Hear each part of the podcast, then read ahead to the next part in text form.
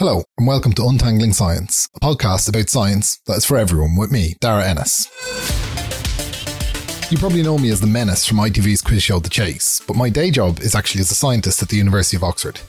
In this podcast, I want to bring the world of science to people who think it's too complicated to understand in a way which is fun and straightforward. We have a website, www.untanglingscience.com, and you can follow us on Twitter at Untanglings. I have a blog on the website that I leave useful information, links, and diagrams from each episode in, so check that out. And in this fourth episode, we'll be talking about the sun. We'll use a lot of concepts from episode 3 in this one, so it might be a good idea if you haven't listened to that already that you give it a listen. First of all, we will pose a series of questions that we'll try to answer so that we can get a better understanding of the sun. First of all, what exactly is it? What does it do? How is it formed? What's it like in different parts of the sun? What will happen to it in the future? And then I'll end up with a little bit about the current NASA space mission to the sun and what it's trying to understand. Well, if you're all ready, let's go. When I was a student, we learned about ecosystems and food webs and all of that kind of thing, where every living thing fed on something else that fed on something else until eventually you got to what was called the primary producers. These were pretty much always green plants of some kind that turned water and some form of carbon into sugar by photosynthesis.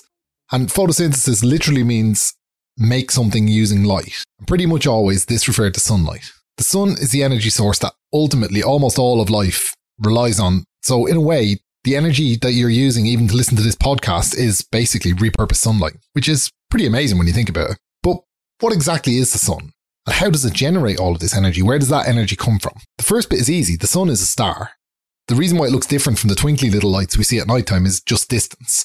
In fact, as stars go, ours isn't all that big, and some of the other stars we can see are immensely bigger. But to quote Father Ted, this one is small, but those are far away. There are other stars that are hundreds of times bigger and many times brighter than our sun, as well as some that are much smaller and dimmer. Other than the fact that we revolve around it, it's actually quite ordinary as far as stars go. The sun is a little bit under 1.4 million kilometers across, which is about 100 times wider than the Earth, and it's more than 300,000 times heavier. You could fit more than 1.3 million of our planet inside the sun, and it makes up about 99.8% of the mass of the whole solar system. So even though in the galaxy it's pretty bang average as stars go, in our solar system, it's almost the whole thing. Well, the hint is in the name. It's a solar system after all. Okay, so it's really big and it's the big cheese in our solar system, but what does it and other stars, what do they do? Mostly it turns out that they burn, Stars are massive balls of plasma. It's tempting to say that they're on fire, but they're not really. So I think we should explain the difference. So fire requires three things heat, some fuel, and oxygen. And without that, you can't have a fire. So every fire extinguisher gets rid of one of those things. Water fire extinguishers get rid of some of the heat, carbon dioxide swamp out all the oxygen. There's no oxygen in space, so it's actually not possible for a fire to be sustained, and stars are actually burning plasma. And plasma is thought to make up about 99% of the matter in the known universe, but it's actually relatively rare on Earth. So I'll explain what it is and we can get straight in our heads. All of stuff, everything that's like a thing, is one of four forms. And the first three everybody knows and they all understand them solids, liquids, and gases. They're dead simple. And in general, if you add an energy source to a substance, so if you most of the time by heating it, you can change its form. So the classic example is ice. Ice, when it's heated, will melt into water, which is a liquid. And if you heat water enough, it'll turn into steam, which is a gas. So that's all fine. And those concepts pretty much everybody understands. If you take it further though, and you add a lot of energy and usually pressure to a gas, you can cause its electrons to break free and fly loose, which changes the charges of the atoms and they become ions. And if all of this sounds mad to you and you don't understand what I'm talking about, maybe have a listen to episode three because we covered all that there and it might make what's coming easier to follow. But anyway, this mixture of ions, electrons, and lots and lots of energy causes the gas to turn into what is called a plasma. The burning plasma emits a very large amount of energy in the form of heat and light. And it's this heat and light that we see and feel here on Earth. And one of the main laws of physics is that energy can't be created. It has to come from somewhere. So where does all of this energy come from? And in the case of the sun, that's mostly down to something called nuclear fusion. Nuclear fusion is what happens when the nuclei of atoms join together. So this is the central part of the atoms with the protons and neutrons in it. And the nuclei fuse together, and that's why it's called fusion, it's because they fuse together. Nuclear power that we use is pretty much the opposite of this process. So the nuclear power we use on Earth is nuclear fission, which you may have guessed is when we split the nucleus of an atom. In the sun, about 75% of the plasma is made of hydrogen. And when these hydrogen nuclei are fused together, they form helium. Because there's a different makeup of these two elements, there's a very slight difference in their mass. So a tiny amount of mass is left over. And that mass has to go somewhere and it's released as a small amount of energy that radiates away as heat and light.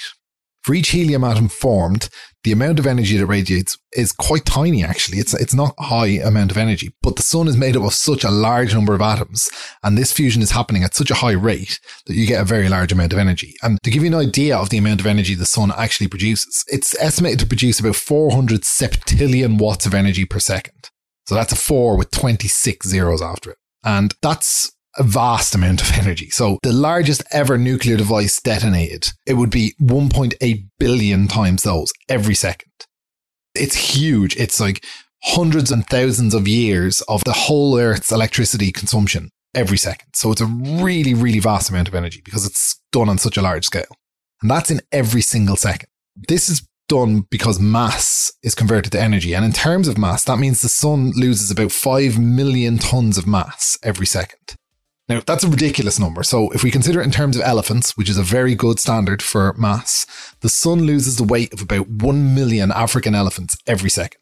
So, that's where all of that energy comes from. But now we'll have to ask how did it all start and how did it get going? And how did the sun and other stars form? You know, where did they come from? But first, we'll do a quick recap because we've covered quite a bit. What we've covered so far is that pretty much all of the energy of all living things ultimately comes from the sun. And the sun is absolutely huge in our solar system. About 99.8% of all the mass in the solar system is the sun. But it's not very unusual in like universe terms. It's pretty much bang average in terms of stars. It's about medium size and medium heat. The sun is mostly made of hydrogen and quite a bit of helium, so about three quarters of it's hydrogen, and that's pretty much all in the form of plasma. And plasma is what you get when you add a lot of energy and pressure to a gas. Hydrogen is turned into helium in the sun by a process called nuclear fusion, and it's this fusion that gives off the light and heat energy of the sun that we feel and see every day. Okay, back to the story of our favourite star. How did it form? To answer this, we need to go back about four and a half billion years to when our solar system wasn't even here. Well, obviously it wasn't here because it's only a solar system because the sun is there. But space is pretty much empty, but it's not really totally empty. There's quite large clouds of gas and dust that can form, and, and sometimes we can see these. They're called nebulae. So they're nebulous. They're big clouds, gas and dust floating around in space. And sometimes gravity causes these to gather around into larger congregations, and sometimes multiple ones join together. And once they do that, they have such an amount of mass that they eventually begin to collapse in on themselves. They become more dense and they start to spin because this is all effect of gravity on mass. This spinning is the same type of force pretty much that causes the planets to rotate around the sun today. It's, it's a common effect of gravity in space. So the spinning cloud of dust starts to flatten out into a sort of kind of pancake shape with a lump in the center. Think kind of like a fried egg kind of shape. The center lump has a stronger gravitational force because there's more of it there and the rest, and it begins to get bigger and bigger.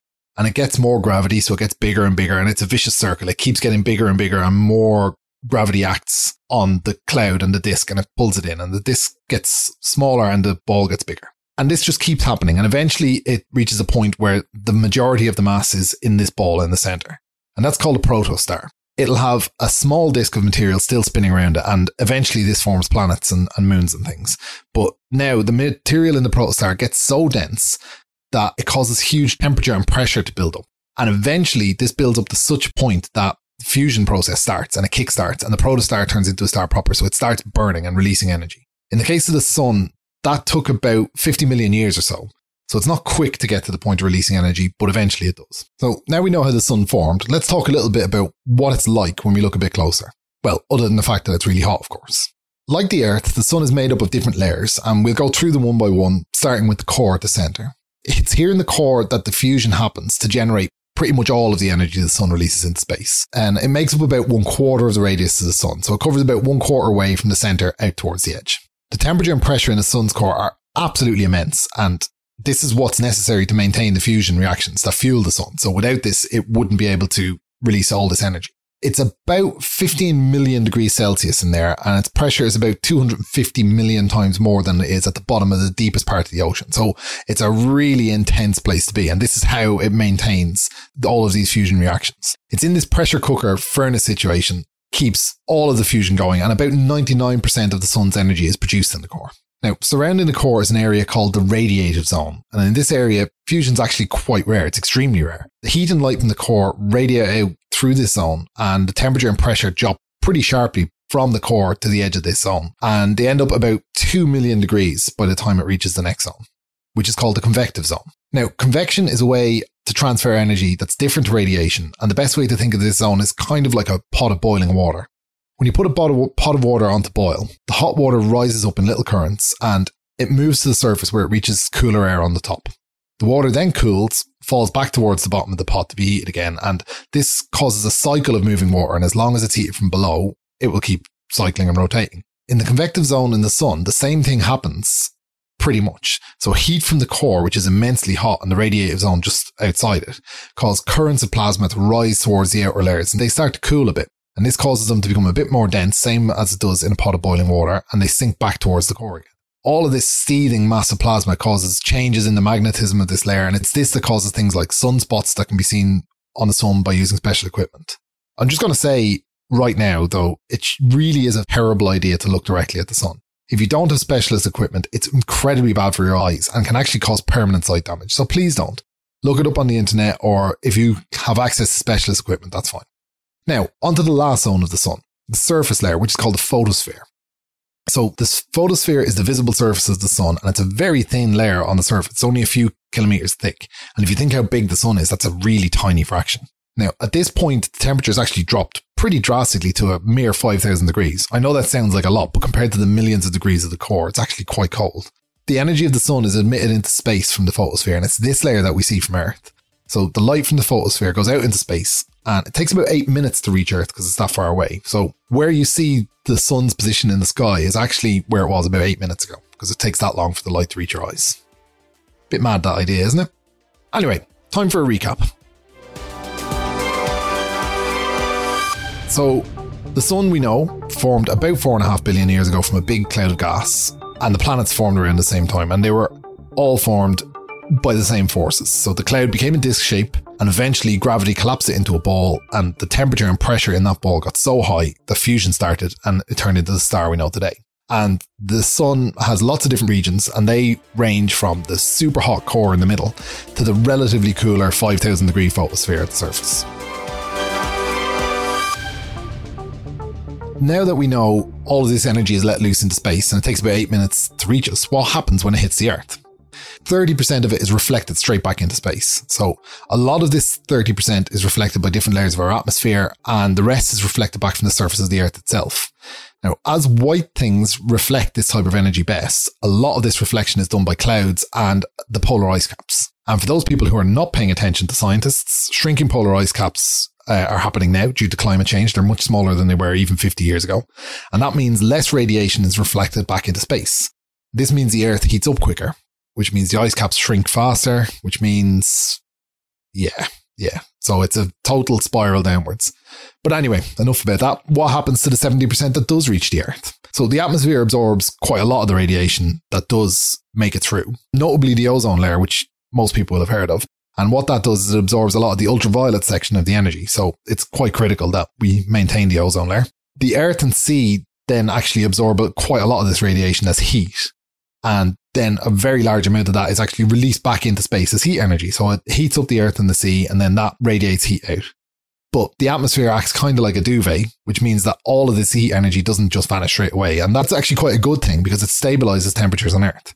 If you don't have an atmosphere do that, what happens is that during the day, like on the moon, say, the temperatures are extremely high and then they plunge right down to completely freezing cold at nighttime. So it's huge variations in temperature. And the particular makeup of the atmosphere is kind of like duvets with different tog values. So depending on what gases are in and higher levels of some gases in the atmosphere we'll be better able to trap this heat close to the earth. And that's how we're fueling climate change. So that's how climate change gases and greenhouse gases contribute to increasing heat. So by trapping more heat and more energy in the system, you get more extreme climate trends higher temperatures, and this all becomes more common. And it's all caused pretty much by trapping a relatively small amount extra energy from the sun, because all of the energy at heart comes from the sun. One cool thing that happens when the sun interacts with the atmosphere is polar lights. So you may notice I didn't say northern lights because the aurora borealis, which happen at the North Pole, because there's actually similar lights in the southern hemisphere called the aurora australis, the southern lights. And regardless of which half of the planet you are, the polar lights are caused by what is known as solar wind. So solar wind is caused when the sun ejects plumes of plasma into space.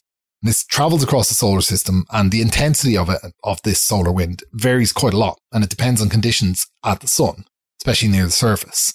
So sometimes you get massive plumes of things being ejected into space and you get these huge events where the solar wind increases. And that's why the intensity of the polar lights changes and it's brighter some days than others. These charged particles, they stream across space until they hit the Earth's atmosphere. And very importantly, they run into the Earth's magnetic field. So the magnetic field deflects a huge amount of them, almost all of them back into space. But the ones that do get through tend to get funneled in towards the north and south magnetic poles. And once they get close enough to hit the atmosphere, they do it at like really high speed. And the particles, because their plasma are charged anyway, they collide with atoms in the atmosphere and some of the energy sort of rubs off onto atmosphere atoms. And this energy is released as light as it goes through, they keep going down. The particles keep going further and deeper into the atmosphere, colliding with more and more atoms and releasing more and more light as they go. And depending what type of atoms they are, the particles they hit, how high up they are, and all of that kind of thing, they're emitted as different colored light. And depending on how much solar wind there is, the brightness of them can then vary. So some days you can actually read by the northern or southern lights. They're that bright.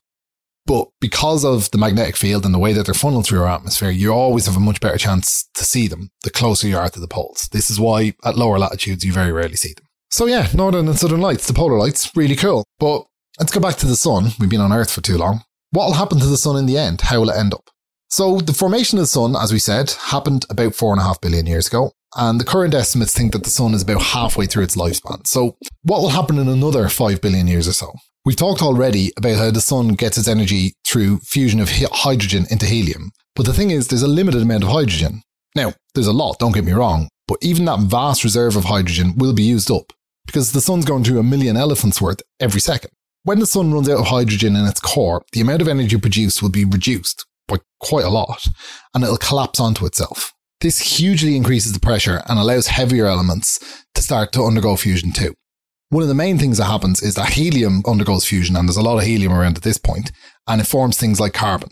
And this stops the star by collapsing because it provides a really large amount of energy and causes a huge increase in temperature. And what happens then is that the sun will expand massively. What that will mean for us, well, not us because it's billions of years in the future, but what that will mean for the Earth is that the atmosphere and the edge of the sun will actually engulf the Earth more than likely. And at that point, the star is called a red giant and it'll stay like this for about a billion years. Once that fusion reactions run out of fuel, so the carbon based ones and the helium ones, the star will collapse again into something much, much smaller that'll glow white with leftover heat. And this is called a white dwarf. So somewhere around six or seven billion years from now, that'll be the end of our sun as we know it. It'll be a white dwarf and it'll no longer undergo fusion. It should be noted that not all stars end this way much, much larger stars tend to explode in something called a supernova and then collapse into something so dense and so heavy and with so much gravity that it doesn't even let light escape. And these are black holes. And other stars collapse into super dense stars called neutron stars. But our sun is just way too small to end up like those, so it'll probably be a white dwarf. Time for a recap. It takes about 8 minutes for the energy from the sun to reach the Earth, where about 30% is reflected back into space. The atmosphere absorbs some of the rest, and a lot of what makes the surface heats up the planet, and that heat is then released into space, except what is trapped by the atmosphere, which acts kind of like a blanket. Human caused changes to the atmosphere are like making this blanket better able to hold on to this heat, which is far from ideal, I think we can all agree. The sun releases something called the solar wind, which is a stream of particles that travel through space. And when this hits the Earth, it's funneled towards the poles by the magnetic field. And when it hits the atmosphere, energy is converted into light, and we call this the polar lights, the northern and southern lights. And in about 5 billion years, the sun will run out of hydrogen and it will collapse in on itself before expanding massively out as far as the Earth, where it'll be called a red giant. And eventually it will consume all of its fuel and collapse again into a much smaller white dwarf. Now, just to wrap up, a very quick word about the latest NASA mission, which has launched to study the Sun, and that's called the Parker Solar Probe. Interestingly, this is the only NASA spacecraft in history named after a living person, and it's named after the eminent solar scientist Eugene Parker, who actually coined the term solar wind. It was launched in August in 2018 and cost about $1.5 billion, which sounds like a lot, but it's a very complicated piece of machinery.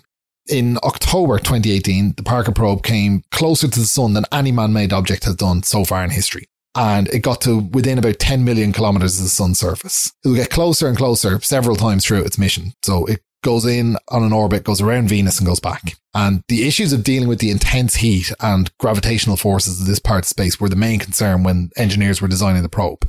And what they've done, which is same with the missions to Mercury and other close to the Earth missions, is that they've constructed a special heat shield, which is a shield with a very reflective surface that's able to reflect most of the heat back. And it keeps some of the really extreme temperatures from the interior of the probe where all these sensitive electrical equipment are. So these instruments won't have their electronics fried, which means they'll be able to tell us an awful lot more about things like the magnetic field, the electrical field, you know, the origins of solar wind, and an awful lot more. There's a huge amount of research being packed onto quite a small probe what this will mean is that the Parker probe will really enable scientists to much better understand the star. And that is absolutely central to our solar system, literally. And it's also central to all life on Earth. So the more we understand the sun, the better, to be honest. Okay, that's it for this episode. Thanks so much for listening. Please make sure to subscribe and share so we can get more listeners. As always, comments and suggestions are very welcome. And if you've got any ideas for things you'd like covered, please let me know. You can find a transcript of this episode on the blog posts on www.untanglingscience.com. The show was edited and produced by Neil Veggio at Podnose, and many thanks to Paul Farrer for the really funky theme tune. Next episode, we'll go back to Earth for a while and we'll talk about what plants do with all of this energy from the sun photosynthesis. Thanks a lot.